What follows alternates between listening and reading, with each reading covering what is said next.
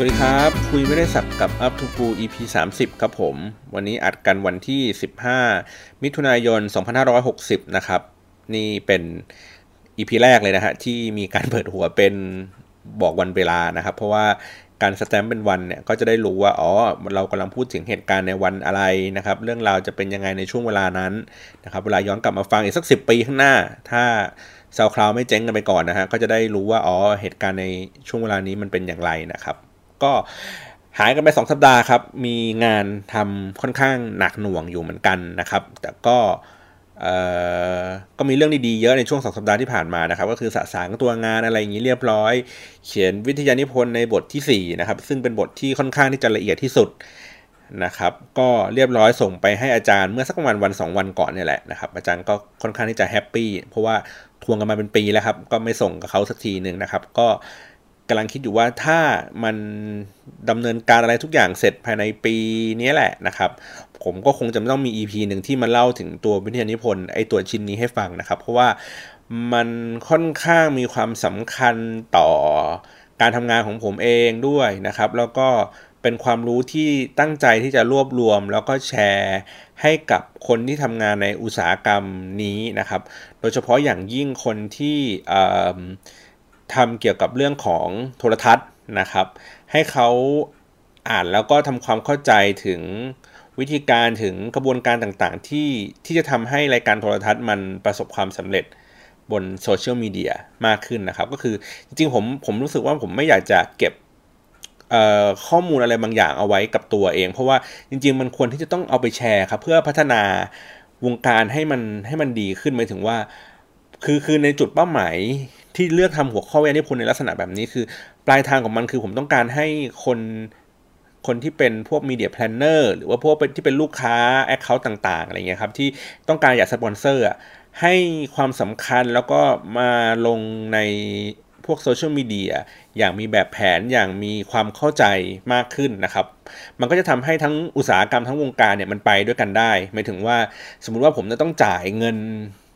เอ่อเพื่อซื้อแอดโฆษณาอะไรบางอย่างในรายการทีวีหนึ่งล้านบาทนะครับแต่ว่าผมอาจจะไม่มีเงินเยอะมากขนาดนั้นผมอาจจะมีแค่หลักแสนสองแสนสามแสนแต่ว่าถ้าเกิดเรามีข้อมูลมีวิธีการอะไรอย่างเงี้ยต่างๆนะครับเขาก็สามารถที่จะเลือกลงทุนผ่านทางโซเชียลมีเดียก็ได้เหมือนกันหมายถึงว่าผมก็สามารถที่จะเลือกสปอนเซอร์ตัวที่เป็นแพ็กเกจของออนไลน์อย่างเดียวเลยนะครับเพื่อจะได้ลดต้นทุนว่าโอเคเขาจะได้ไม่ต้องไปลงในรายการทีวีดังนั้นแล้วเนี่ยในขณะเดียวกันก็คือรายการทีวีเองก็จะมีรายได้ที่หลากหลายมากขึ้นนะครับไม่ได้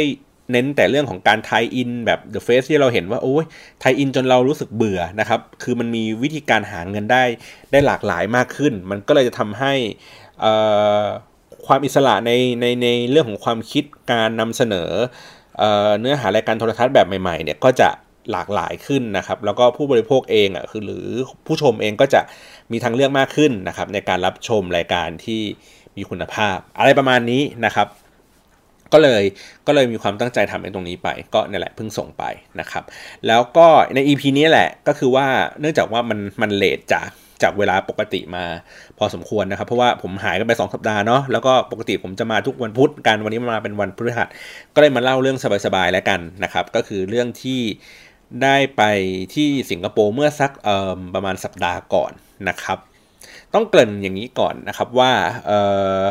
ผมค่อนข้างที่จะได้ไปสิงคโปร์บ่อยนะครับพูดเหมือนดูดีนะเหมือนเหมือนมีคนเรียกร้องอะไรสักอย่างให้ไปจริงๆแล้วเอ่อสิงคโปร์เนี่ยเป็นเป็นประเทศแรกเลยครับที่ที่ผมเริ่มเดินทาง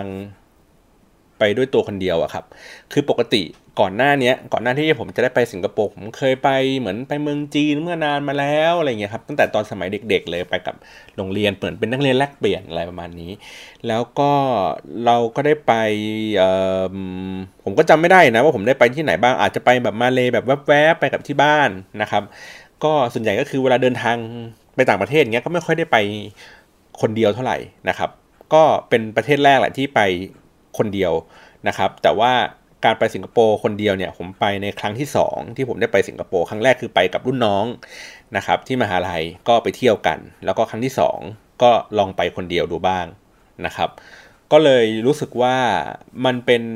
มันเป็นประเทศเอาผมผมไม่รู้สึกว่ามันคือประเทศอะผมรู้สึกว่ามันเป็นเหมือนเมืองนึงอะ นะครับที่เรารู้สึกว่าเราไปแล้วมันมีความสนุกอยู่หลายๆอย่างผมก็เลยจะมาเล่าให้ฟังว่าเอ้ยมันสนุกยังไงเพราะว่าเวลาพูดว่าไปสิงคโปร์อย่างเงี้ยครับคนก็จะถามว่าเฮ้ยไม่เบื่อบ้างหรอเพราะว่าตัวสิงคโปร์เองเนี่ยเหมือนไม่ว่าใครไปหลายๆที่ไปหลายๆครั้งเนี้ยมันก็จะบอกว่าเริ่มน่าเบื่อเหมือนไม่มีที่เที่ยวใหม่ๆอะไรเงี้ยครับช้อปปิ้งก็ไม่เพลิดเพลินเพราะว่าข้าวของมันก็ดูแพงนะครับแล้วก็อาหารการกินก็ไม่ได้หลากหลายอะไรมากแล้วมันมันก็มีดีอยู่แค่ว่ามันเดินทางไม่ไกลใช้เวลามันสองชั่วโมงในการบินจากบ้านเรานะครับแล้วก็ค่าเดินทางในการบินไปก็ไม่ได้แพงอะไรมากประมาณนี้เชื่อไหมครับว่าครั้งหนึ่งอ่ะผมเคยนั่งเปิดตัวที่เป็นพาสปอร์ตตัวเองอ่ะแล้วดูว่าผมปีหนึ่งอ่ะผมไปสิงคโปร์กี่ครั้งนะครับปีที่มากที่สุดน่าจะสักประมาณปีสองปีที่แล้วเนี่ยแหละผมไปสิงคโปร์ในปีเดียวกันนั้นนะครับห้าครั้งค่ะไปแบบสองเดือนครั้งสองเดือนครั้งราวๆนี้เลยนะครับก็ไปด้วยเหตุผลหลายๆอย่างนะครับบางครั้งก็ไปเที่ยวบางครั้งก็พาแฟนไปเที่ยวบางครั้งก็ไปหิ้วของอะไรแบบนี้นะครับแล้วบางทีก็ไปเรื่องของงานนะครับเพราะว่าออฟฟิศเฮดออฟฟิศของของที่ออฟฟิศของผมอ่ะเขาอยู่ที่สิงคโปร์นะครับก็เลยคิดว่าเอ๊ะไหนๆเราไปสิงคโปร์หลายๆครั้งอะไรเงี้ยครับก็พยายามหามุมมองหาสถานที่ใหม่ๆหาวิธีการคิดหาทัศนคติหรืออะไรบางอย่างนะครับที่ที่คนสิงคโปร์เขามีเขารู้สึกนะครับหรือว่าในมุมมองที่นักท่องเที่ยวบางครั้งอาจจะไม่ทันได้เห็นนะครับเพราะว่าเราไปเวลาเราไปเที่ยวที่ไหนอย่างเงี้ยครับเราจะนึกถึงแต่เป้าหมายที่เราจะไปว่าเอ๊ะเราจะไปดูนั่นดูนี่ถูกไหมฮะเราจะไปช็อปนั่นช็อปนี่เราจะไปกินนั่นกินนี่แต่อาจจะแบบไม่ได้เห็นในเรื่องของสภาพโดยรวมหรือว่าในบริเวณอื่นๆที่มันไม่ใช่เป็นสถานที่ท่องเที่ยวนะครับก็เลยในเทปนี้ก็เลยแบบจะมาเล่าเรื่องให้ฟังว่าสิงคโปร์มันมีอะไรหลายๆอย่างที่ที่เราอาจจะไม่เคยเห็นหรือว่าไม่เคยรู้สึกมาก่อนนะครับโอเคทีนี้โดยปกติก็คืออย่างที่บอกว่าเอ๊ะการไปสิงคโปร์มันไปง่ายมากๆเลยครับก็คือจองตั๋วเครื่องบินไปนะครับก็หลักๆเลยก็จะมีแอร์เอเชียมีไลออนแอร์นะฮะมีเจ็ตสตาร์นะครับแล้วก็มีไทเกอร์แอร์ประมาณนี้อันนี้ไม่นับรวมพวกฟูลเซอร์วิสพวกการบินไทยสิงคโปร์แอร์ไลน์อะไรแบบนี้นะครับผมก็บินกันมาทุกสายการบินแล้วครับยกเว้นการบินไทยผมเคยนั่งสิงคโปร์แอร์ไลน์ด้วยซ้ำเพราะว่านายผมเหมือนช่วงแรกๆที่ไปเทรนที่สิงคโปร์เขาก็ซื้อตั๋วสิงคโปร์แอร์ไลน์ให้แล้วก็เขาก็กระซิบข้างหูผมบอกว่ากินให้มันเยอะๆหมายถึงว่าไปอยู่บนเครื่องแล้วกินให้หนำเลยครับเอาให้คุ้มเพราะว่าค่าตั๋วมันแพงอะไรแบบนี้นะฮะก็การเดินทางไปอย่างที่บอกว่าสองชั่วโมงนะครับสายการบินทั้งหมดที่ผมเล่ามาเนี่ยครับอันนี้เอาผมเอาเฉพาะแค่เป็นโลคอสนะกันที่ผมชอบที่สุดคือสายการบินไทเกอร์แอร์ครับไทเกอร์แอร์เอ้ยมีจริงๆมีรถสกู๊ตด้วยนะผมก็เคยนั่งไอ้พวกสกู๊ตอะไรอย่างเงี้ยนั่นแหละนะครับแต่สกู๊ตจะเป็นเครื่องใหญ่หน่อยอันนี้ถ้าเกิดเป็นที่เหลือจะเป็นเครื่องลำเล็กๆนะครับผมบอกว่าผมชอบตัวที่เป็นไทเกอร์แอร์มากที่สุดเพราะว่าหนึ่งคือมันขึ้นที่สุวรรณภูมิครับผมใกล้บ้านผมมากๆเลยผมนั่งรถไฟฟ้าประมาณสองสถานีก็จะถึงสุวรรณภูมิได้เลยผมเคยเหมือนนั่งมาลงดอนเมืองครับแล้วนั่งแท็กซี่เข้าบ้านอีกทีนึงผมต้องบวกตังค่าแท็กซี่อีกสามร้อยบาทนะครับเพราะฉะนั้นแล้วซื้อตั๋วเครื่องบินโลคอสหรืออะไรก็ตามเนี่ยถ้าเกิดว่ามันต้องไปขึ้นหรือลงที่ดอนเมืองผมจะต้องบวกค่าตั๋วผมเข้าไปอีกอีกสามร้อยบาทเพราะฉะนั้นแล้วเนี่ยผมก็ซื้อที่สุวรรณภูมิไปเลยครับเพราะว่าสุวรรณภูมิเองอ่ะที่มันขึ้นอยู่ที่สุวรรณภูมิมันจะมีแค่เอ่อไทเกอร์แอร์นะครับกับตัวที่เป็นเจ็ตสตาร์สองสายการบินเนี้ยเขาจะบินอยู่ที่สุวรรณภูมิเป็นหลักนะครับไม่ได้มีอยู่ที่ดอนเมืองผมก็เลยเลือกสองเนี่ยสองสองสองสายการบินอันนี้นะครับแต่ว่าเจ็ตสตาร์ราคาแทบไม่เคยถูกเลยครับคือความถูกของเลนส์ของตั๋วที่ไปสิงคโปร์นะครับถ้าเกิดคุณได้ตั๋วในราคาที่ถูกกว่า สี่พัน บาทอันนี้ผมจะเรียกว่าถูกนะครับยิ่งถูกกว่า สี่พัน เท่าไหร่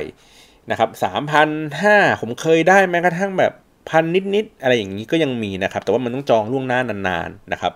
แต่ว่าเลนส์เลนส์ราคาที่พอรับได้การไปสิงคโปร์คือ สี่พัน บาทถ้าแพงกว่า สี่พัน บาทผมไม่ค่อยแนะนำในโลคอสนะครับก็คือว่าคุณอัปเกรดเพิ่มอีกนิดนึงคุณก็จ่ายเป็นตัวที่เป็น full service อะไรอย่างนี้ก็ได้นะครับแต่ว่านั่นแหละเวลาเราดูตัดสินใจเลือกว่าเฮ้ยชุดตั๋วช่วงไหนไปสิงคโปร์มันถูกนะครับให้ดูจากราคา สี่พัน ตัวนี้เป็นหลัก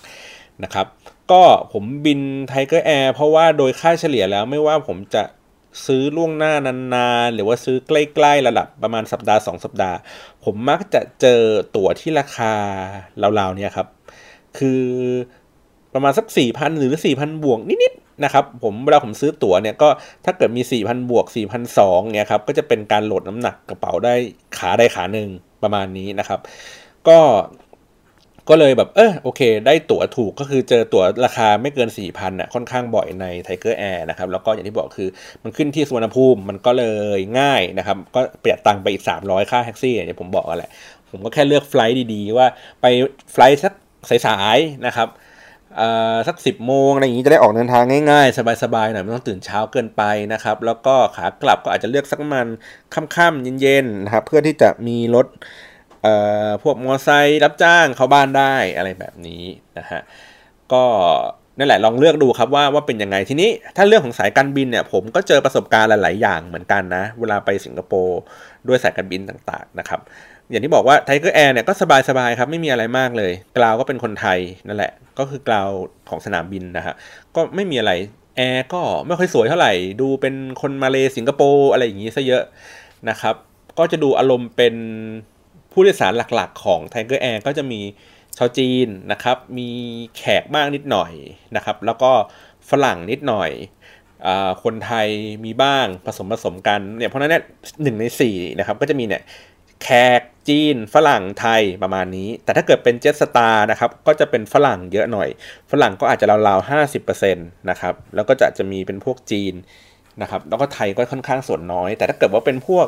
Air Asia เอ่อหรือ Lion Air อะไรอย่างเงี้ยครับก็จะเป็นไทยสักประมาณห้าสิบ หกสิบแล้วที่เหลือก็จะเป็นจีนประมาณนี้นะครับก็พอเหมือนมาตรฐานของเขาเรียกไงนะผู้โดยสารจะเป็นแบบนึงเพราะฉะนั้นเนี่ยความเจี๊ยวเจ้าความอะไรอย่างเงี้ยก็จะคนละอย่างกันนะครับที่ผมแบบไปสัมผัสมานะก็คือเอ้ยเนี่ยก็คืออย่างที่บอกว่าแฮปปี้ในตัวที่เป็น Tiger Air ที่สุดทีนี้มันมีความประหลาดในบางครั้งผมเคยเล่าใน Twitter แล้วล่ะว่าผมเคยเจอคือเนื่องจากว่าผมไปสิงคโปร์บ่อยการไปสิงคโปร์ข้อดีของมันก็คือว่าคุณมีแค่พาสปอร์ตอันเดียวครับแล้วก็ไปถึงที่นู่นปุ๊บคุณก็ไปกรอกใบตม.เข้าก็คืออาจจะต้องมีที่อยู่ที่ที่ที่สิงคโปร์นะครับอาจจะเป็นที่อยู่โรงแรมเองหรือว่าที่อยู่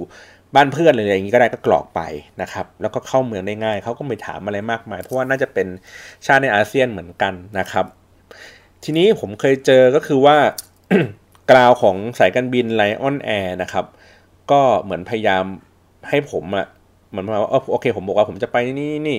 แล้วเขาก็บอกว่าให้ผมไปกดตังมาเพื่อเป็นหลักฐานว่าผมไปแล้วผมมีตังนะกดตังมาให้ดู สองหมื่น นะครับผมก็เลยงงว่าเอ๊ะผมก็ถามเขาว่าผมไปสิงคโปร์บ่อยมากเลยนะลองดูในพาสปอร์ตผมได้เลยผมไม่เคยมีครั้งไหนที่ที่ที่ตอนเช็คอินกระเป๋าเช็คอินของของสนามบินนะครับของสายการบินไหนไหนเลยอ่ะต้องมาให้ผมมากดตังโชว์ว่าผมมีตังเข้าประเทศเขา สองหมื่น ผมก็ถามเขาว่าอ้าวแล้วถ้าเกิดสมมุติว่าผมไม่ได้ถือเงินสดอะไรมากขนาดนั้น แต่ผมมีวงเงินบัตรเครดิตอะไรเงี้ยมันมันมันแล้วแล้วเขาจะดูยังไงว่าผมมีวงเงินบัตรเครดิตเหลือเท่าไหร่อะไรเงี้ยครับเป็นเป็นเรื่องที่แบบไม่เข้าใจเหมือนกันว่าทำไมถึงถึงมีมาตรการอะไรแบบนี้คือผมผมก็เข้าใจแหละนะว่าอาจจะเป็นการสุ่มสุ่มตรวจเขาเขาพูดมันว่าถ้าโดนส่งกลับเนี่ยเขาก็ไม่รับผิดชอบผมก็บอกว่าอ้าวก็ผมไม่เคยโดนส่งกลับเลยผมเดินทางไปค่อนข้างที่จะบ่อยด้วยซ้ำอะไรแบบนี้นะครับและและหลังจากนั้นคือผมก็ไม่เดินทางด้วย Lion Air อีกเลยนะครับไม่ว่าจะเป็นในประเทศหรือว่าต่างประเทศเพราะผมรู้สึกว่ามันประหลาดประหลาดนะครับโอเคทีนี้เมื่อเราบินไปถึงปุ๊บอย่างที่บอกก็คือกรอกใบตม.อะไรเรียบร้อยเสร็จสับนะครับทีนี้เทคนิคอย่างหนึ่งก็คือว่าผมจะบอกว่าสนามบินที่สิงคโปร์นะครับหรือว่าชางฮีแอร์พอร์ตเนี่ยมันเป็นสนามบินที่ติดอันดับโลกนะมันเป็นสนามบินที่ดีที่สุดติดประมาณติดท็อปไฟว์อย่างเงี้ยในทุกๆปีเลยนะครับเพราะฉะนั้นแล้วคุณควรที่จะดื่มด่ำกับสนามบินที่ดีที่สุดในโลก ก่อนนะครับถามว่ามันมีความแตกต่างอะไรกับสุวรรณภูมิบ้านเรานะครับผมว่าอย่างแรกเลยคือมันผมรู้สึกว่ามันไม่ต้องเดินเดินไกลอ่ะคือคือคงอาจจะเดินไกลเหมือนกันแหละนะแต่ว่าเวลาเขาดีไซน์พวกทางเดินดีไซน์เอ่อฟาซิลิตี้ต่างๆข้าวของต่างๆมันดูไม่รกเหมือนบ้านเราอะครับนะมันมันถึงแม้ว่าอาจจะไม่ดูโปร่งแบบบ้านเรานะแต่ผมรู้สึกว่ามันดูเป็นระบบระเบียบมากกว่าดูป้ายอะไรอย่างนี้ก็ดูง่ายเห็นชัดนะครับคนไม่จอแจไม่ ไม่ไม่มีความรู้สึกว่าแบบต้องต้องต่อคิวยาวๆเป็นคอขวดอะไรแบบนี้นะครับทุกอย่างจะดูเรียบร้อยดูเป็นระบบไปซะหมดแต่ถามว่าบ้านเรานี่แย่หรือเปล่าผมบอกว่าก็ไม่นะผมเคยไปเจอที่เอ่อโอซาก้านะครับตอนที่ต้องต่อต่อคิวเข้าสนามบินอ่ะอันนั้นก็ไม่ไหวเหมือนกันก็วุ่นวายนะครับเอ่อแต่ว่าที่ที่สิงคโปร์ผมไม่เคยเจอความวุ่นวายอย่างนั้นเลยก็คือว่าทุกอย่างดูเรียบร้อยดูง่ายดายนะครับดูปลอดภัยดูอบอุ่นดูสะอาดสะอ้านนะครับมีเก้าอี้นวดเก้าอี้นวดไฟฟ้าครับแบบให้นั่งฟรีๆอ่ะวางตามจุดต่างๆนะครับจุดที่พักก็จะมีเป็นแบบเหมือนปลั๊กไฟนะฮะก็สามารถชาร์จได้ชาร์จไฟได้มี Wi-Fi ฟรีก็คือว่าพอคุณไปถึงสนามบินปุ๊บเข้ามาถึงในตัวที่เป็นอาคารผู้โดยสารเนี่ยคุณก็เปิด Wi-Fi ฟรีได้เลยถ้าเกิดสมมติว่าไม่ได้ซื้อซิมอะไรไปนะครับเราก็แค่เปิดตัวที่เป็นเอ่อ roaming อะฮะแต่ว่าไม่ต้องเป็น roaming โทรอะไรอย่างงี้นะครับก็คือเหมือนเปิดซิมเราเนี่ยบางบางบางคนถ้าเกิดสมมติเป็นรายเดือนมันจะ roaming อัตโนมัติใช่ไหมฮะเราก็แค่กรอกตัวที่เป็นเอ่อเบอร์โทรที่ประเทศไทยเบอร์โทรมือถือครับเขาจะส่งพวก เอส เอ็ม เอส ตัวที่เป็นโค้ด register code ประมาณสี่หลักห้าหลักประมาณนี้นะครับส่งมาที่มือถือเราเวลาเราที่เข้าไปที่หน้า register ใช้ Wi-Fi ฟรีครับมันก็จะสามารถใช้งานได้เลยนะครับหรือถ้าเกิดว่าคนแบบเฮ้ยไม่ไม่กล้าเปิด roaming กลัวแบบว่ามันจะชาร์จตรงชาร์จตังอะไรแพงอะไรอย่างเงี้ยเราก็เดินไปที่เคาน์เตอร์ที่เป็นเป็นเขาเรียกว่า kiosk ครับก็ไปสามารถที่จะไปไปเอาเอ่อเขาเรียกไงนะ username password มาได้เหมือนกันโดยใช้ passport เป็นตัวยืนยันหลักฐานประมาณนี้นะครับแล้วก็น้ำดื่มน้ำดื่มครับมีฟรีก็คือเป็นตู้กดอะไรอย่างเงี้ยสบายๆเลยนะครับเอ่อแล้วก็อย่างที่ผมบอกคือเราเราสามารถไปดื่มด่ำกับสนามบินได้ก่อนที่เราจะออกจากเมืองครับหมายถึงว่าผมเคยมีอยู่ครั้งหนึ่งก็คือเอ่อไปถึงสนามบินปั๊บลงสนามบินลงออกจากเครื่องนะฮะแทนที่ปกติเราจะมุ่งหน้าเดินไปที่ตม.เพื่อไปออกออกจากตม.ก่อนถูกไหมฮะเพื่อไปรับกระเป๋าแล้วก็พิ้วออกไปผมใช้วิธีการว่าผมเดินช้อปปิ้งก่อนเพราะว่ารู้ว่าของบางสิ่งบางอย่างอะเวลาเราซื้อขากลับมันจะแบบวุ่นวายอะไรอย่างเงี้ยครับผมก็ซื้อที่นั่นก่อนเลยก็คือว่าแทนที่เดินเราจะเดินลงตม.ปุ๊บไม่ครับเราก็เดินเลี้ยวไม่เลี้ยวเลี้ยวมันก็คือจริงๆเราเดินผ่านชั้นที่มันเป็นชั้นดิวตี้ฟรีครับแล้วก็ลงทะลุลงไปเป็นตม.นะครับแต่ว่าทีเนี้ยไม่เหมือนสุวรรณภูมินะสุวรรณภูมิคือเวลาเราออกจากเครื่องปุ๊บเวลาเราเดินทางกลับเงี้ยครับมันจะเดินเหมือนมุ่งหน้าริ้วริ้วริ้วริ้วริ้วริ้วเพื่อไปออกตม.อย่างเดียวเลยโดยที่เราไม่ผ่านร้านค้าอะไรเลยคือจะผ่านร้านค้าเล็กๆนะครับเป็นหัวมุมอะไรอย่างเงี้ยธรรมดาไม่มีอะไรแต่นี่คือผ่านทั้งชั้นเลยครับ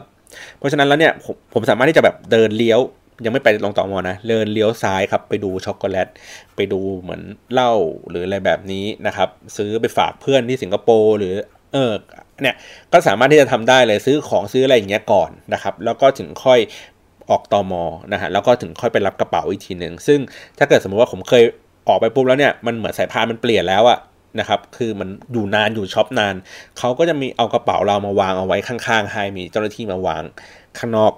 ตัวที่เป็นสายพานนะครับเราก็สามารถที่จะลากมันออกไปได้เลยนะฮะทีนี้เดินทางออกจากสิงคโปร์เอ้ยเดินทางออกจากสนามบินนะครับก็จะมีวิธีการหลักๆก็คือนั่งรถไฟฟ้าสายสีเขียวครับอ่ามันก็จะสายสีเขียวเนี่ยจะเป็นสายที่วิ่งผ่านใจกลางเมืองเลยครับผ่านย่านธุรกิจด้วยผ่านย่านเอ่อชุมชนด้วยนะครับเป็นสายที่ยาวน่าจะยาวเกือบที่สุดของที่สิงคโปร์แล้วครับแล้วก็สะดวกมากๆเลยนะครับก็เดินไปก็ดูป้ายที่มันเขียนว่ามีรถไฟฟ้านะครับผมเคยออกจากสนามบินเนี่ยด้วยรถไฟฟ้าออกจากสนามบินด้วยแท็กซี่นะครับแท็กซี่ก็จะราคาราวๆสัก ยี่สิบถึงสามสิบ เหรียญในเวลาเข้าไปในเมืองนะครับหรือว่าบางครั้งก็มีรถมารับนะฮะเป็นรถของเพื่อนที่นู่นนะฮะเขาก็จะขับรถมารับบ้างบางครั้งนะฮะแต่ว่าส่วนใหญ่ก็คือนั่งรถไฟฟ้าไปนะครับก็รถไฟฟ้ามันก็จะมีบัตรก็จะมีสองแบบนะฮะบัตรที่เป็นแบบเติมเงินบ้านเราอารมณ์เหมือนบัตรแลบบิทนะครับแต่ว่าดูฉลาดกว่าบ้านเราเยอะมากๆเลยก็คือว่ามันเอ่อเอาไปสามารถใช้ในเซเว่นก็ได้นะครับซื้อของอะไรต่างๆก็ได้เติมเงินนะครับบัตรมีมูลค่าถ้าผมจำไม่ผิดสิบสองเหรียญ นะครับเวลาซื้อซื้อครั้งแรกนะครับมันจะมีค่าเงินที่อยู่ในบัตรเมื่อเราซื้อไปแล้วเนี่ยอยู่เจ็ดเหรียญ นะฮะอีกห้าเหรียญก็คือเป็นค่าที่เอาคืนไม่ได้รีฟันไม่ได้นะครับ ก็เป็นค่ามัดจำบัตรไปเนาะหรือถ้าเกิดว่าคุณเดินทางบ่อยๆนะครับใช้เวลาประมาณสักสามวันสี่วันประมาณนี้นะครับก็มันจะมีบัตรแบบเหมาจ่ายมีเหมาจ่ายรายวันเหมาจ่ายรายสามวันนะครับถ้าผมจำไม่ผิดมันจะตกราคาอยู่ที่สามวันอยู่ที่ยี่สิบเหรียญ นะครับถามว่าซื้อแบบไหนคุ้มกว่ากันขึ้นอยู่กับว่าคุณมีแผนในการเดินทางมากแค่ไหนครับผมเคยเดินทางแบบจัดๆเลยก็คือว่าเปิดใน Google เนี่ยครับเข้า Google Map อะแล้วก็ผมเลือกในที่วิธีการก็คือว่า less walking หรือว่าเดินให้น้อยที่สุดนะครับแล้วก็นั่งรถเมล์นั่งอะไรเพราะว่ามันเป็นบัตรเหมาถูกไหมนั่งรถเมล์ก็ได้นั่งรถไฟฟ้าอะไรอย่างนี้ก็ได้นะครับใช้อย่างเต็มที่อย่างหนักหน่วงนะครับไม่ถึงยี่สิบเหรียญเอาจริงๆเลยไม่ถึงยี่สิบเหรียญคือคุณมีเวลาจำกัดมากๆในการเดินทางตั้งแต่เช้าจนถึงเย็นนะถึงค่ำอะไรแบบนี้ใช้ยังไงก็ไม่ถึงยี่สิบเหรียญครับสามวันเพราะว่าผมเคยเนี่ยครั้งหนึ่งผมใช้บัตรเหมาอีกครั้งหนึ่งผมใช้บัตรเติมเงินนะครับแล้วก็ลองดูลองจับจับเงินดูหรืออะไรแบบนี้เนาะเพราะฉะนั้นแล้วก็เอาเลือกเอาที่สบายใจดีกว่าว่าว่าคุณอาจจะคิดว่าเฮ้ยมันเซฟเซฟดีนะยี่สิบเหรียญก็จบเลยนะครับหรือคุณจะซื้อเป็นบัตรเติมเงินอะไรอย่างนี้เอาก็ได้แล้วก็เติมเป็นรายครั้งๆอะไรอย่างนี้ไปนะครับก็แต่ละครั้งที่เติมก็เติมก็ประมาณสิบเหรียญ น, นะครับถ้าเติมใหม่เออก็ก็ดีแล้วแต่นะครับโอเคเสร็จปุ๊บเดินทางเข้าไปนะครับก็เป็นอย่างที่บอกก็คือเป็นสายสีเขียวนะครับรถไฟฟ้ารถไฟฟ้าสิงคโปร์ผมอธิบายง่ายๆอย่างนี้แล้วกันว่าแบ่งตามสีนะมันจะมีสายสีเขียวนะครับก็จะวิ่งทะลุผ่านใจกลางเมืองฟาบเข้าไปนะฮะแต่ว่าสีเขียวเนี้ยง่ายๆคือไม่ผ่านออชาร์ดโรดนะครับออชาร์ดโรดก็คือที่ที่เป็นแหล่งช้อปปิ้งที่ที่ดังที่สุดบนสิงคโปร์นะครับสีเขียวจะไม่ผ่านนะแต่ว่าผ่านในตัวที่เป็นใจกลางเมืองก็คือศูนย์กลางธุรกิจอย่างเช่นพวกอ่าลัฟเฟิลซิตี้นะครับเอ้ยลัฟเฟิลเพลสผู้ผิดลัฟเฟิลเพลสก็คือเป็นที่ที่แบบโผล่ออกไปปุ๊บมันก็คือตึกสูงๆรายล้อมตัวหมดเลยนะครับอันนี้ก็จะผ่านผ่านใจกลางไปแต่ว่าสายที่ผ่านตัวที่เป็นพวกออชาร์ดโรดอะไรอย่างนี้นะครับก็จะเป็นพวกสายสีน้ำเงินสายสีแดงนะครับสายสีม่วงสายสีม่วงถ้าผมจำไม่ผิดน่าจะผ่านไชน่าทาวน์อะไรด้วยนะครับแล้วก็หลักๆเลยนะครับก็จะมีสีเขียวสีแดงสีส้มสีเอ่อน้ำเงินอ่าแล้วก็สีม่วงนะครับประมาณนี้มันก็มันก็ครอบคลุมในพื้นที่ที่เราจะไปซะเป็นส่วนใหญ่นะครับแต่ในบางพื้นที่ไหนที่รู้สึกว่าไม่ครอบคลุมนะครับนั่งรถเมล์ไปก็ได้เหมือนกันรถเมล์เขาไม่ติดนะครับรถเมล์ก็สบายๆก็เปิดประตูขึ้นไปขึ้นประตูหน้านะครับลงประตูหลังแล้วก็บัตรตืดตรงเครื่องที่มันรับบัตรนะฮะแล้วก็ตืดอีกทีตอนลงอะไรแบบนี้นะครับวิธีการเดินทางก็ง่ายๆครับเราใช้ Google Map เลยครับเปิด Google Map แล้วก็พิมพ์สถานที่ที่เราอยากจะไปนะครับดูจากโลเคชันของเราเองแล้วก็มันก็จะแนะนำเส้นทางให้โดยที่อาจจะบอกว่าใช้ตัวที่เป็นรถไฟฟ้าบ้างรถเมล์บ้างนะครับเวลาค่อนข้างที่จะแม่นยำเลยนะหมายถึงว่ามันจะบอกว่ารถเมล์สายนี้มันจะมาจอดป้ายที่ใกล้ที่สุดของเราเนี่ยเวลาเท่านี้แล้วมันจะถึงที่หมายในเวลาประมาณนี้นะครับมันแม่นยำแบบนี้เลยนะครับก็สะดวกสบายดีครับเดินทางที่สิงคโปร์นะทีนี้เกร็ดนิดนึงก็คือว่าผมไปทันในช่วงที่เขาเพิ่งเปิดรถไฟฟ้าสีใหม่ครับสีสีน้ำเงินนะครับสีน้ำเงินก็จะวิ่งจากไชน่าทาวน์นะครับแล้วก็ผมจำสายหลักๆของมันไม่ได้นะเพียงแต่ว่าวิธีการ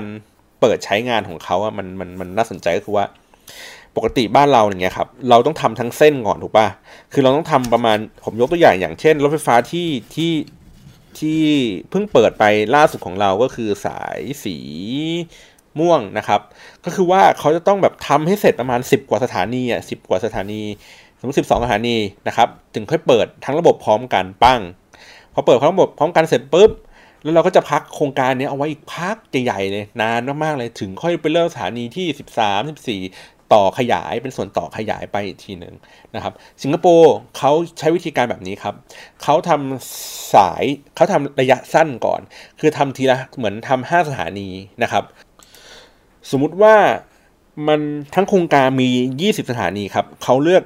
ห้าสถานีตรงกลางก่อนนะครับตรงกลางยี่สิบสถานีนั้นแล้วก็ในแต่ละฝั่งก็ขยายเปิดเพิ่มสถานีขึ้นไปทั้งซ้ายทั้งขวาเพิ่มขึ้นเพิ่มขึ้นเพิ่มขึ้นเรื่อยๆจนกระทั่งมันครบยี่สิบสถานีนะครับก็คือ เอาห้าสถานีก่อนเริ่มเริ่มทำนะครับไม่ต้องเป็นแบบรอเป็นสิบสิบสถานีแบบบ้านเรานะครับแล้วก็ใช้งานค่อยๆใช้งานไปเรื่อยๆก็คือสามารถที่จะสร้างรายได้รองระบบจริงๆของมันไปเรื่อยๆนะครับแล้วก็มันก็ทำให้เหมือนผู้ใช้งานก็มีความคุ้นเคยกับสถานีกับวิธีการหรืออะไรแบบนี้นะครับแล้วก็ผมว่ามันมันมันมันคล่องตัวกว่าบ้านเราอ่ะบ้านเราคืออย่างที่บอกคือว่ามันต้องรอให้มันครบทุกหลายๆสถานีอ่ะหรือว่ามันต้องรอแบบวาระพิเศษอะไรเงี้ยครับครบรอบนั้นครบรอบนี้ถึงจะเปิดใช้บริการอย่างเป็นทางการซึ่งผมก็มองว่ามันมันสูญเสียโอกาสทางธุรกิจนะครับในการที่จะแบบเฮ้ยลองให้คนใช้ไปก่อนเลยนะครับแล้วก็ค่อยไปเปิดแกรนด์โอเพนนิ่งอะไรอย่างนี้ว่ากันไปนะครับโดยที่แบบว่าไม่ใช่ว่าทำสร้างเสร็จแล้วแล้วก็รอเลิกรออะไรอย่างเงี้ยมันผมว่ามันวุ่นวายนะครับอ่ะโอเคทีนี้เมื่อเราเดินทางเข้าไปนะครับก็แล้วแต่ว่าเราจะพักกันที่ไหนนะครับที่พักฮิตๆของคนไทยนะครับก็จะมีย่านไชน่าทาวน์นะฮะย่านไชน่าทาวน์ก็จะอยู่ใจกลางเมืองเลยนะครับมีของกงของกินอะไรอย่างนี้แล้วก็ใกล้ที่ช้อปปิ้งใกล้ที่ท่องเที่ยวคือไชน่าทาวน์เองเดินสามารถเดินไปประมาณสิบห้านาทีครับไปที่เมอร์ไลออนที่เป็นไอ้สิงโตพ่นน้ำมันนั้นนะนะครับก็เดินไปได้แต่ว่าค่อนข้างเมื่อยนะเอ่อแล้วก็คนไทยชอบไปพักประมาณแถวโบ๊ทคีนะครับโบ๊ทคีคักคีซึ่งอยู่ไม่ไกลจากตัวที่เป็นไชน่าทาวน์นะครับแล้วก็เกลังเกลังก็จะเป็นที่พักราคาถูกนะครับแต่ว่าสภาพคุณภาพชีวิตก็จะแบบไม่ค่อยดีเท่าไหร่ก็ดูเสื่อมโทรมนิดนึงดูไม่เหมือนเป็นสิงคโปร์อ่ะดูเหมือนเป็นทางใต้บ้านเราเหมือนเหมือนเราอยู่หาดใหญ่ภูเก็ตอะไรประมาณนี้ครับมันจะเป็นอารมณ์ประมาณนั้นเพราะว่าตึกก็จะเป็นตึกตึกเตี้ยๆชิโนโปรตุเกสคนจีนก็จะดูเยอะๆดูสกปรกสกปรกหน่อยเป็นย่านที่เขายังแบบเหมือนเป็นย่านที่อยู่อาศัยอ่ะของคนอีกระดับหนึ่งประมาณนี้นะครับก็ผมจำได้เลยเมื่อก่อนผมตอนที่ผมไปเที่ยวครั้งแรกอ่ะผมไปนอนผมไปนอนย่านเกลังครับก็โรงแรมก็เดินไกลออกจากรถไฟฟ้าประมาณสักเอ่อแปดร้อยเมตรนะครับความพีคของมันก็คือว่าปากซอยผมเนี่ยมีคือไม่ใช่เป็นปากซอยถัดจากที่โรงแรมผมพักอยู่ประมาณสองตึกนะครับเป็นเหมือนห้องค้างห้องชั่วคราวอะครับก็คือว่ามีเคอรี่นะฮะเคอรี่ยืนอยู่หน้าทางเข้านะครับสามารถที่จะดีลเคอรี่ได้เต็มที่เลยฮะแล้วความพีคของเคอรี่ที่นี่คือเคอรี่ที่นี่ยี่สิบสี่ชั่วโมงเลยครับคือผมไปตอนเช้าคือจะเดินทางไปเที่ยวตื่นมาตั้งแต่ตั้งแต่เจ็ดโมงเช้าเพื่อจะไป Universal Studio นะครับเดินออกมาผมก็เห็นคนยืนมุงมุงกันคนแบบดูหนาแน่นผมนึกว่าเอ๊ะมันกินข้าวเช้ากันปะวะอ้าวไม่ใช่กำลังยืนดิวเคอรี่อยู่นะฮะก็โอ้คนที่นี่เขาไม่เหมือนบ้านเราบ้านเราคือเคอรี่เขาจะยืนกันดึกๆถูกไหมฮะยืนสองสองสองสองสามทุ่มยืนในที่อับๆมุมๆไอ้นี่ยืนหัวมุมถนนเลยครับแล้วก็ดิวตรงนั้นเลยคนมุงมุงอะไรอย่างนี้กันเลยแล้วก็เนี่ยพอดีลกันได้เสร็จปุ๊บเดินเข้าตึกเลยอีกประมาณห้าสิบเก้าเดินขึ้นฟึบไปเลยเรียบร้อยเสร็จดีลกันง่ายๆสุดๆเลยแล้วก็สภาพอาหารอาหารอะไรอย่างเงี้ยครับความสงสะอาดอะไรเงี้ยไม่มี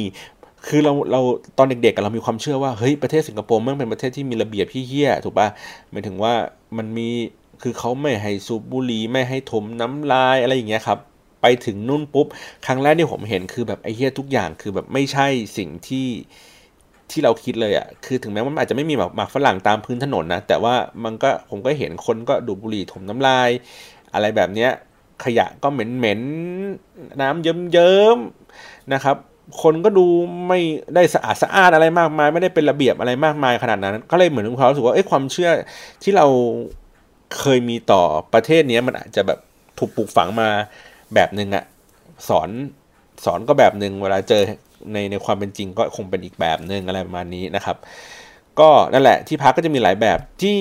ที่ผมอ๋อแล้วก็ช่วงนี้ที่เขากำลังฮิตกันที่คนไทยฮิตก็เพราะว่าราคามันไม่แพงมากนะครับก็คือย่านลาเวนเดอร์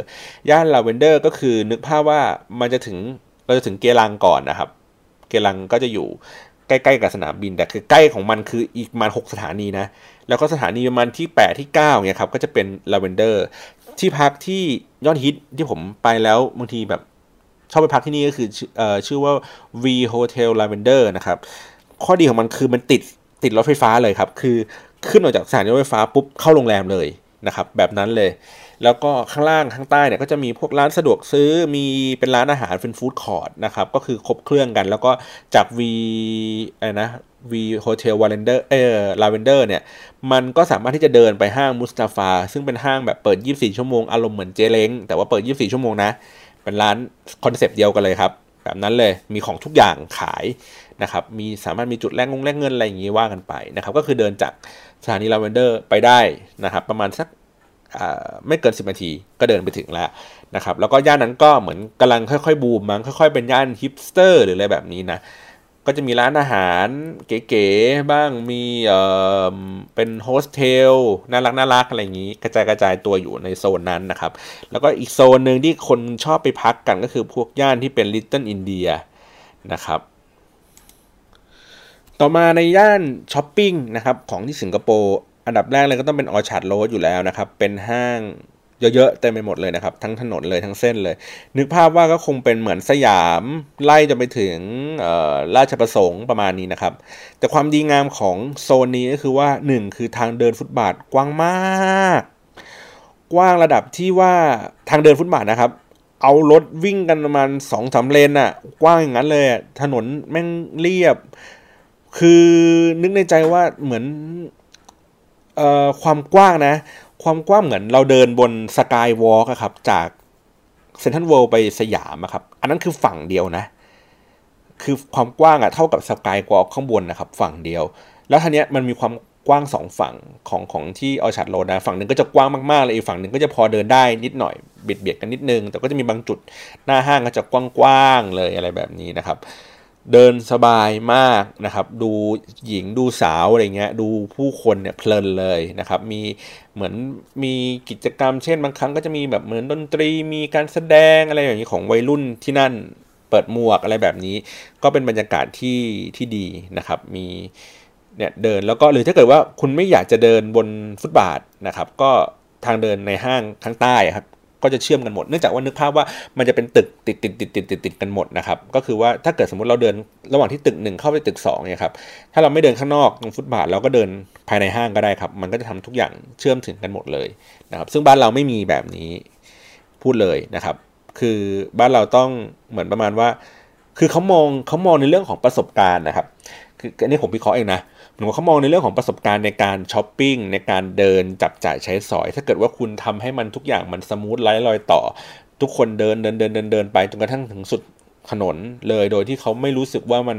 จะต้องแบบเปลี่ยนประสบการณ์อะไรใหม่ๆมันก็ทำให้เกิดความรู้สึกว่ามีประสบการณ์ที่ดีครับแล้วก็อยากจำกลับมาอีกอะไรแบบเนี้ยแต่บ้านเราคือเรามองเรื่องทราฟฟิกเป็นหลักก็คือว่าถ้าเกิดเราอำนวยความสะดวกการเชื่อมระหว่างสองห้างเข้ามาด้วยกันมันทำให้ทราฟฟิกของคนของคู่แข่งเราอ่ะมันอาจจะมากกว่าของเราก็ได้คือการไหลเวียนอะไรเงี้ยคือเขาเขาก็เลยกักกันไม่ยอมกันถูกไหมฮะเพราะนั้นเจ้าภาพของมันก็อย่างที่บอกคือเนี่ยอย่างที่เราเห็นนะมันก็จะต้องแบบทำอะไรประหลาดประหลาดอย่างนั้นแทนนะครับคือแทนที่เราจะทำทางเชื่อมนะสมมติสมมตินะก็คืออย่างพารากอนมาเซ็นทรัลเวิลด์เนี่ยครับทางเชื่อมข้างล่างอาจจะไม่ต้องเป็นสกายวอล์กก็ได้เป็นทางเชื่อมแบบใต้ดินนะครับเชื่อมต่อกันไปข้างล่างแล้วก็ข้างล่างก็สามารถเปิดร้านเพิ่มขึ้นได้อีกติดแอร์อย่างดีถูกไหมฮะคือทำให้คนมันไหลเวียนกันไป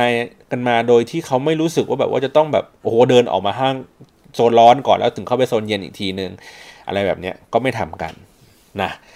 ไม่เป็นไรก็อย่างที่บอกว่าเอ้ยเราก็ไปแล้วก็ไปไปเรียนรู้วิธีการคิดของคนที่นี่กันนะครับก็อ่ะเมื่อกี้มีโซนช้อปปิ้งแล้วถูกไหมฮะโซนเที่ยวก็หลักๆเลยเราก็จะไปที่พวกเมอร์ไลออนนะครับเมอร์ไลออนในย่านนั้นก็คือโอ้ถ่ายรูปสวยครับก็จะมีตัวที่เป็นเอ่อเป็นอ่าวของเขาเป็นตึกนะครับอะไรนะมารีนาเบย์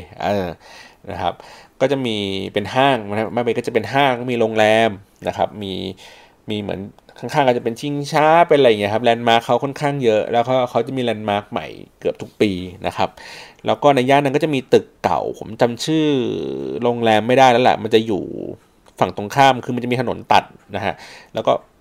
ฝั่งหนึ่งก็จะเป็นตัวเมอร์ไลออนนะครับติดหน้าอ่าวอีกฝั่งหนึ่งก็จะเป็นตึกเก่าอาคารเก่าๆตรงนั้นจะเป็นโรงแรมผมจำชื่อโรงแรมไม่ได้โทษทีมันเป็นเอ่อเขาเรียกไง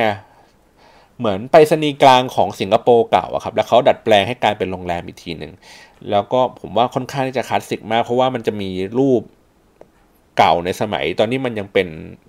ไปรษณีย์กลางของที่สิงคโปร์อยู่และนึกภาพว่าความสำคัญของมันก็คือมันอยู่หน้าอ่าวครับไปรษณีย์กลางบ้านเราก็คือมันไม่ได้อยู่หน้าอ่าวนะมันอยู่อยู่ถัดออกมาจากหน้าอ่าวอีกทีนึงอยู่ตรงเหมือนเป็นด่านแรกของการที่จะเข้าไปในเมืองถูกไหมฮะอยู่แถวบางรักก็คืออยู่ริมแม่น้ำมันแหละเพราะฉะนั้นแล้วเนี่ยเวลาเรืออะไรจะเข้ามาส่งไปรษณีย์ส่งพัสดุมันจะต้องวิ่งผ่านหน้าอ่าวก่อนแล้วก็มาถึงตัวที่เป็นไปรษณีย์กลางบางรักนะฮะแต่ว่าที่สิงคโปร์คือมันเป็นอ่าวเลยครับคือสมัยก่อนคือมันเป็นหน้าอ่าวเลยก็คือออกมาจากทะเลปุ๊บแล้วมาจอดตรงนี้เลยเป็นท่าเรือนะครับก็มันก็เลยมีความคึกคักแล้วก็แบบไปรษณีย์กลางที่แบบใหญ่โคตรเลยนะครับเออแล้วก็ถัดออกไปจากตรงนั้นหน่อยนึงโซนนั้นก็จะเป็นเหมือนโซนสถาปัตยกรรมเก่าๆสวยๆนะครับเป็นโซนออฟฟิศอะไรแบบนี้นะส่วนตัวแลนด์มาร์คอื่นๆที่น่าสนใจนะครับก็หลักๆก็จะเป็นพวก Universal Studio นะฮะก็นั่งรถไฟฟ้าไปไปอีกเมืองนึงเอ้ยไม่ไปเมืองไปอีกทางนึงนะครับคือในบรรดาทั้งหมดเนี่ยสถานที่ท่องเที่ยวผมผมคงเล่าไม่หมดหรอกนะก็ไปเปิดดูไปเสิร์ชดูเอาอย่างละกันนะครับจะบอกว่าสิงคโปร์เองอ่ะมีขนาดเขาบอกว่ามีขนาดประมาณสักเท่ากับกรุงเทพมหานครนะครับแต่ว่าเวลาเราไปเที่ยวสิงคโปร์กันอ่ะโซนที่เราไปกันบ่อยๆตั้งแต่ตั้งแต่สนามบินเนี่ยจนถึงโซนห้างจนถึง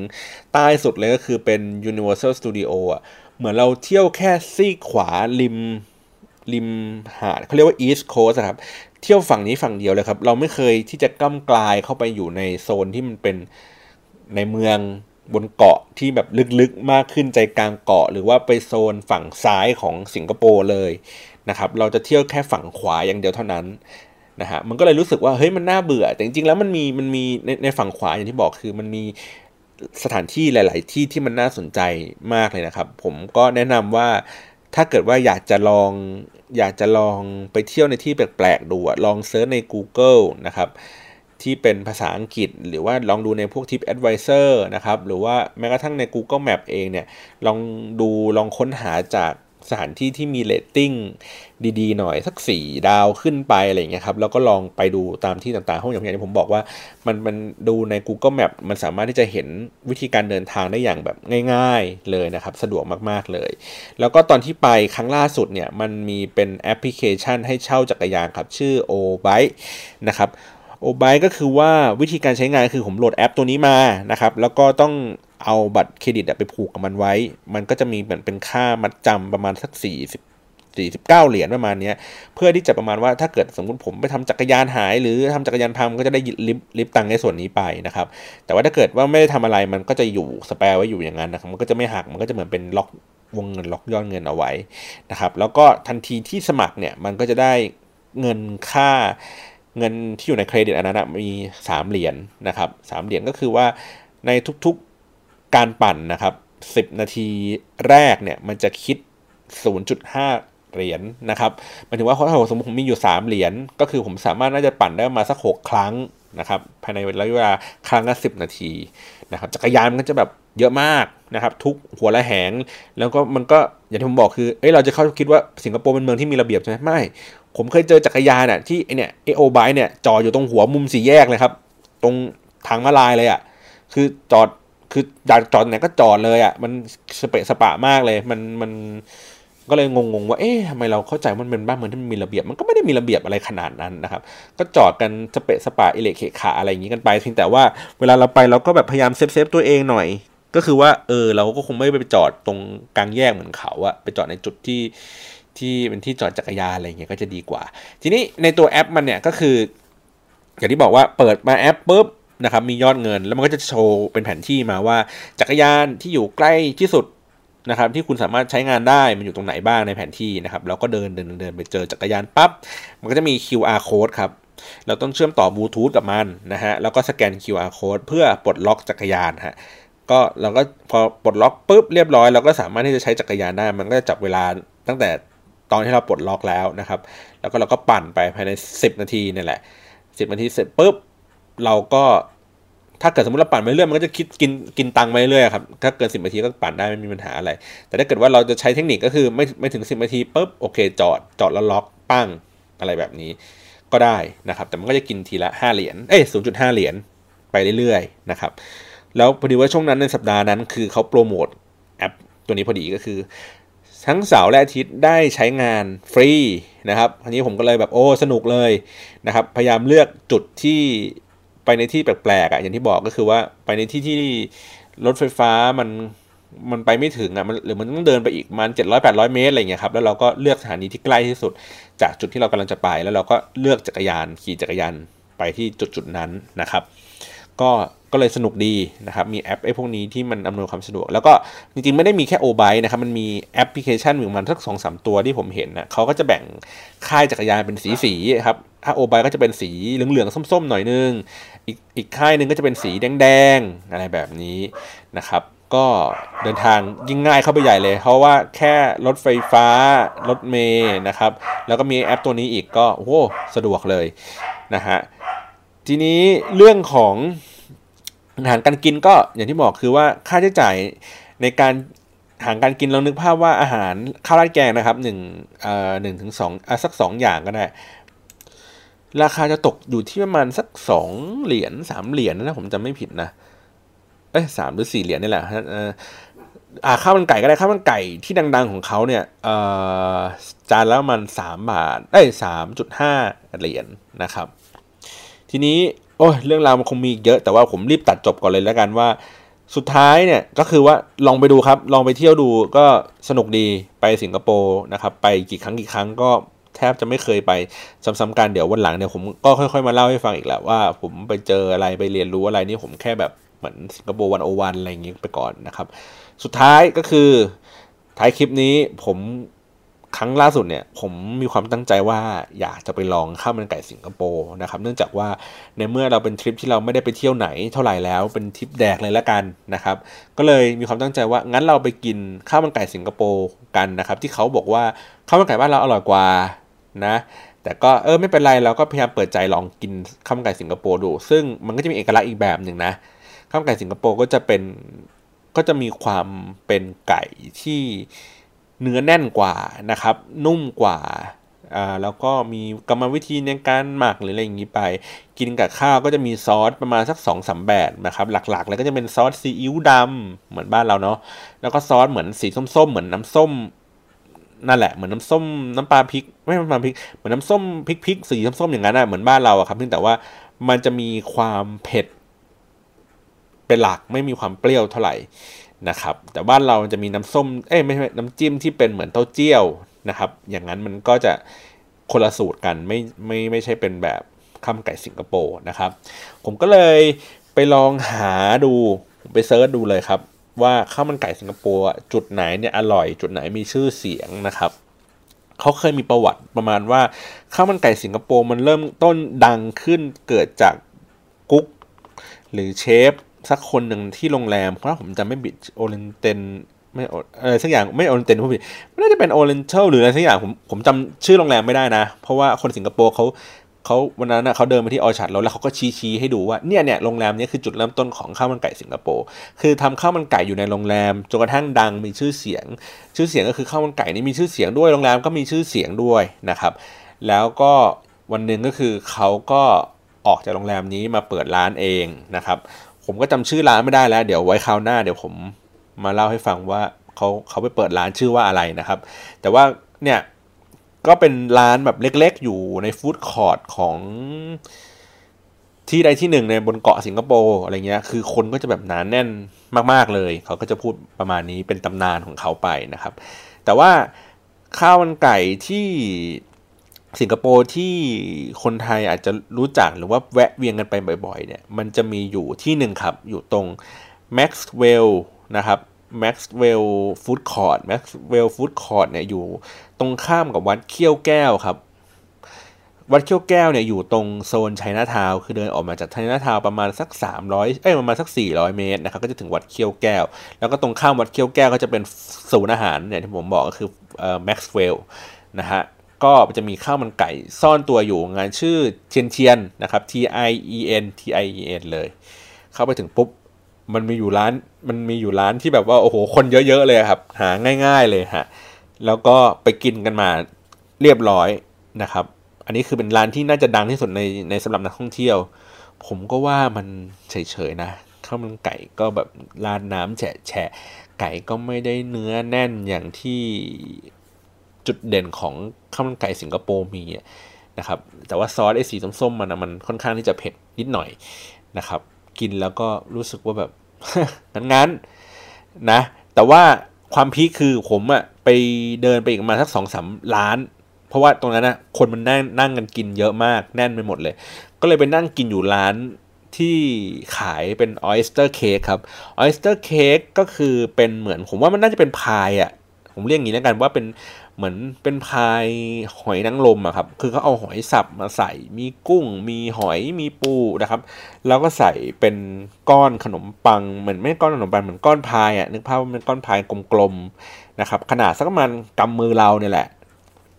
แต่หนาหน่อยนะแล้วก็จับไปทอดในน้ำมันร้อนๆเดือดๆนะครับกินผมว่าไอเนี้ยเนี่ยอร่อยกว่าข้าวมันไก่นะสองเหรียญเองครับชิ้นหนึ่งนะครับยังไงก็ถ้าเกิดไปแถวนั้นนะเอ่อไม่แนะนำข้าวมันไก่ครับแนะนำไอ้ oyster cake นี่แหละเดินถัดออกมาอีกหน่อยนึงนะครับอยู่ในศูนย์อาหารนั้นเลย Maxwell นะครับแล้วก็ไปอีกร้านนึงก็ไม่ได้อยู่ในย่านนั้นนะอยู่อีกฝั่งนึงของของของสิงคโปร์เลยนะครับก็เป็นโซนแบบทางประมาณสักเหมือนฝั่งฝั่งตะวันออกแหละเมื่อกี้แม็กซ์เวลใช่ป่ะมันจะเป็นฝั่งตะวันออกอยู่เกือบเกือบทางใต้อันนี้คือฝั่งตะวันออกเกือบเกือบทางเหนือนะครับมันจะเป็นร้านชื่อว่าเอ่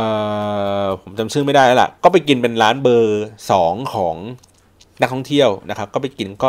รสชาติก็ดีขึ้นกว่าไอตัวที่เป็นเทียนเทียนอันนั้นอีกนะฮะแต่ว่าที่ไฮไลท์เลยที่แนะนำเลยนะครับว่าถ้ามีโอกาสได้ไปเนี่ยแล้วลองแวะไอ้ร้านนี้ดูครับร้านนี้มันจะอยู่ตรงคาคีครับคาคีเนี่ยมันจะเป็นสถานที่ท่องเที่ยวเป็นแหล่งแหล่งแฮงเอาท์การมีร้านมีผับมีร้านเหล้ามีร้านอาหารนะครับก็จะอยู่ริมแม่น้ำสิงคโปร์นะครับก็จะถัดออกมาจากตัวที่เป็นเมืองไลออนเมืองไลออนจะเป็นปากอ่าวถูกไหมฮะก็จะมีแม่น้ำอ่ะโผล่ออกมาตรงมาเลน่าเบย์เราก็เดินย้อนขึ้นขึ้นขึ้นมามันจะผ่านตัวที่เป็นโบ๊ทคีก่อนนะฮะแล้วก็จะไปถึงคาคีนะครับคาคีก็อยู่ถัดๆอยู่ใกล้ๆกับไชน่าทาวน์ห่างกันแค่สถานีรถไฟฟ้าอันเดียวนะครับก็ผมว่าคนน่าจะพอรู้จักกันแล้วทิ้งแต่ว่าไอ้ร้านข้าวมันไก่ร้านเนี้ยครับมันจะอยู่ตรงหัวมุมสุดของตึกแถวของคาคีครับคาคีจะมีสองฝั่งฝั่งหนึ่งก็คือฝั่งที่มันจะเป็นห้างถ้าผมจำไม่ผิดชื่อห้างโรบินสันหรืออะไรแบบนี้นะก็คือฝั่งที่เป็นไชน่าทาวน์นะครับแล้วก็อีกฝั่งหนึ่งคือเดินข้ามแม่น้ำสิงคโปร์ไปอ่ะมันจะเป็นอีกฝั่งหนึ่งนะครับก็จะมีร้านอาหารร้านผับอะไรอย่างเงี้ยค่อนข้างที่จะเยอะกว่าอีกกว่าฝั่งแรกนะฮะไอ้ฝั่งนั้นอ่ะทางขวามือสุดของมันเนี่ยนะครับมันจะเป็นเหมือนเขาเรียกไงไจโรสโคปหรือสักอย่างที่มันจะเป็นเครื่องเล่นที่มันแบบดีดตัวก็คือไปนั่งอยู่ในเป็นลูกกลมๆครับแล้วก็ตึ๊กๆๆแล้วก็เด้งปุ้งขึ้นไปสูงๆอะไรอย่างเงี้ยครับมันจะมีเครื่องเล่นที่อยู่อยู่ข้างหน้าเลยไอ้ร้านข้าวมันไก่เนี่ยครับมันจะอยู่ติดกับเครื่องเล่นเลยนะครับคักคักเคมันจะมีสองฝั่งถูกไหมฝั่งนึงหันหน้าเข้าแม่น้ำอีกฝั่งนึงหันหน้าเข้าถนนครับอันเนี้ยจะอยู่ฝั่งที่หันหน้าเข้าถนนแล้วอยู่ติดกับเครื่องเล่นเลยนะครับตึกคือร้านมันเนี่ยก็จะเป็นเหมือนเป็นร้านแถวยาวๆนะครับเป็นตึกแถวยาวๆหน้าร้านก็จะยาวมากๆเลยนะครับเป็นภาษาจีนซะเยอะเต็มหน้าร้านหมดเลยผมจำชื่อมันไม่ได้เพราะว่ามันมีแต่ภาษาจีนเต็มไปหมดเลยนะครับแต่ว่าเมนูภาษาอังกฤษนะเข้าไปปุ๊บเนี่ยให้สั่งเมนูข้าวมันไก่ที่เป็นเซตครับเซตนึงประมาณเก้าเหรียญ น, นะฮะมันจะได้ข้าวมันไก่หนึ่งชุดก็คือมีข้าวนะครับแล้วก็มีไก่แยกออกมาเป็นหนึ่งจานแล้วก็จะมีมันเหมือนผัดผักนะครับผัดผมเรียกไม่เรียกไม่ถูกมันผักอะไรเออก็จะมีผัดผักผัดผัดน้ำมันหอยนะครับอีกหนึ่งอันแล้วก็มีน้ำซุปอีกหนึ่งอันนะครับประมาณเก้าเหรียญความพีคของไอ้ร้านอันเนี้ยที่ผมเล่าให้ฟังเลยก็คือว่าหนึ่งคือโอเคไก่มันเนื้อแน่นอยู่แล้วเป็นเป็นเรื่องที่ดีงามของข้าวมันไก่สิงคโปร์เนื้อแน่นกว่าข้าวมันไก่บ้านเราเยอะนะครับสองก็คือมันไม่มันเนื้อคือเนื้อไก่เองอ่ะมันไม่ได้เป็นแบบเอาหนังมันๆเหมือนบ้านเราอ่ะที่เราเอาไก่มันๆไปแขวนไว้ในตู้ให้มันหยดติ๊งติ๊งติ๊งไม่ใช่แบบนั้นเลยครับเป็นเขาน่าจะใช้วิธีการเรียกไม่ถูกเหมือนกันอ่ะแต่คือทำทางกระบวนการก็คือมันไม่ไม่ได้มันเหมือนบ้านเราแล้วเนื้อแน่นกว่าแล้วความพิเศษของร้านนี้ก็คือเอ่อเวลาเราหมัก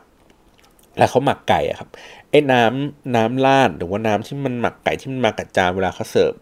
ไก่ด้วยอะครับคือข้าวมันไก่บ้านเราคือจะเอาไก่เอาไปโปะกับบนข้าวถูกป่ะแล้วก็ตีแบนแบนแบนแบนแบนใช่ไหมฮะไอเนี้ยปริมาณไก่อะมันเท่าประมาณฝ่ามือครับวางอยู่บนจานอะเนื้อแบบแน่นๆนะไม่ได้ตีแบนนะสองก็คืออย่างที่บอกว่าเนื้อแน่นใช่ป่ะสามไม่มันนะครับสี่คือมีน้ำราดไอ้น้ำราดนี่แหละไฮไลท์มันมีความหอมของบางอย่างอ่ะผมว่ามันเหมือนหอมน้ำมันงาอะไรแบบเนี้ยครับเฮ้ยคือกินแล้วมันแบบละมุนมากนะคือเวลาเราตักข้าวมันไก่ไปเนี่ยคือเราตักไก่มาใส่จานข้าวใช่ไหมฮะเราต้องแบบไปจิ้มไอ้ซอสสีส้มๆเนี่ยแหละแล้วเราต้องเอาน้ำที่มันราดในไก่นั้นอีกทีนึงอ่ะมาโรยรอบๆไก่แล้วก็กินเข้าไปนะครับกินไปเสร็จปุ๊บแล้วก็เนี่ยอย่างที่บอกคือกินสลับกับผัดผักที่เขาส่งมาให้เฮ้ยมันผมว่ามันเป็นร้านที่แบบอันซีนมากๆนะครับอยากให้อยากให้ลองไปกินกันดูนะครับแล้วก็ถ้าใครไปกินมาแล้วก็ฟีดแบ็กกันหน่อยนะว่ามันอร่อยจริงอย่างที่ผมรู้สึกหรือเปล่านะแต่ว่าผมไปแล้วผมรู้สึกประทับใจร้านเนี้ยไอ้ร้านเทียนเทียนนี่กระจอกไปเลยฮะหรือว่าร้านไอ้เบอร์สองที่เขาบอกว่าดังๆอะไรเงี้ยผมว่าก็เฉยๆแต่ว่าร้านนี้คือแบบเฮ้ยมันเซอร์ไพรส์เรานะครับแล้วก็มันอยู่ในแหล่งที่แบบใกล้สถานที่ท่องเที่ยวเราสามารถที่จะแบบแวะไปกินข้าวอันนี้แล้วก็ไปเดินเล่นกินลงกินเหล้าหรือว่านั่งดูหญิงหรืออะไรอย่างนี้ก็ได้นะครับก็อันนี้เอาไว้คร่าวๆก่อนนะครับเล่าให้ฟังว่าเนี่ยไปสิงคโปร์มาก็จะเจอกันประมาณราวๆนี้นะครับไว้คราวหน้าถ้าเกิดมีเวลาหรือว่าถ้าเกิดได้ไปอีกเดี๋ยวผมก็จะมีเรื่องเล่าให้ฟังอีกหลายๆเรื่องนะครับอย่างเช่นเรื่องทัศนคติในการเลี้ยงลูกนะครับในการมีครอบครัวของเขาเอ่อการมองผู้คนการมองสังคมนะครับหรือว่าวัฒนธรรมอะไรต่างๆอะไรเงี้ยถ้าถ้าคราวหน้าถ้าได้ไปอีกเดี๋ยวผมจะลองเก็บข้อมูลแล้วก็มาเล่าให้ฟังละกันนะครับก็คิดซะว่า อี พี นี้ครบ อีพีสามสิบก็อยากจะสบายๆครับก็เลยเล่าตัวที่เป็นเก็บความรู้ในการตัดสินใจในการไปเที่ยวสิงคโปร์กันนะครับวันนี้ขอบคุณสำหรับการรับฟังมากๆเลยครับคุยอยู่คนเดียวนานห้าสิบกว่านาทีเหนื่อยเหนื่อยนะครับไว้คราวหน้าเดี๋ยวหาประเด็นหาท็อปิกมาพูดคุยกันแบบมีสาระกันต่อครับวันนี้ขอบคุณสำหรับการรับฟังมากเลยครับสวัสดีครับ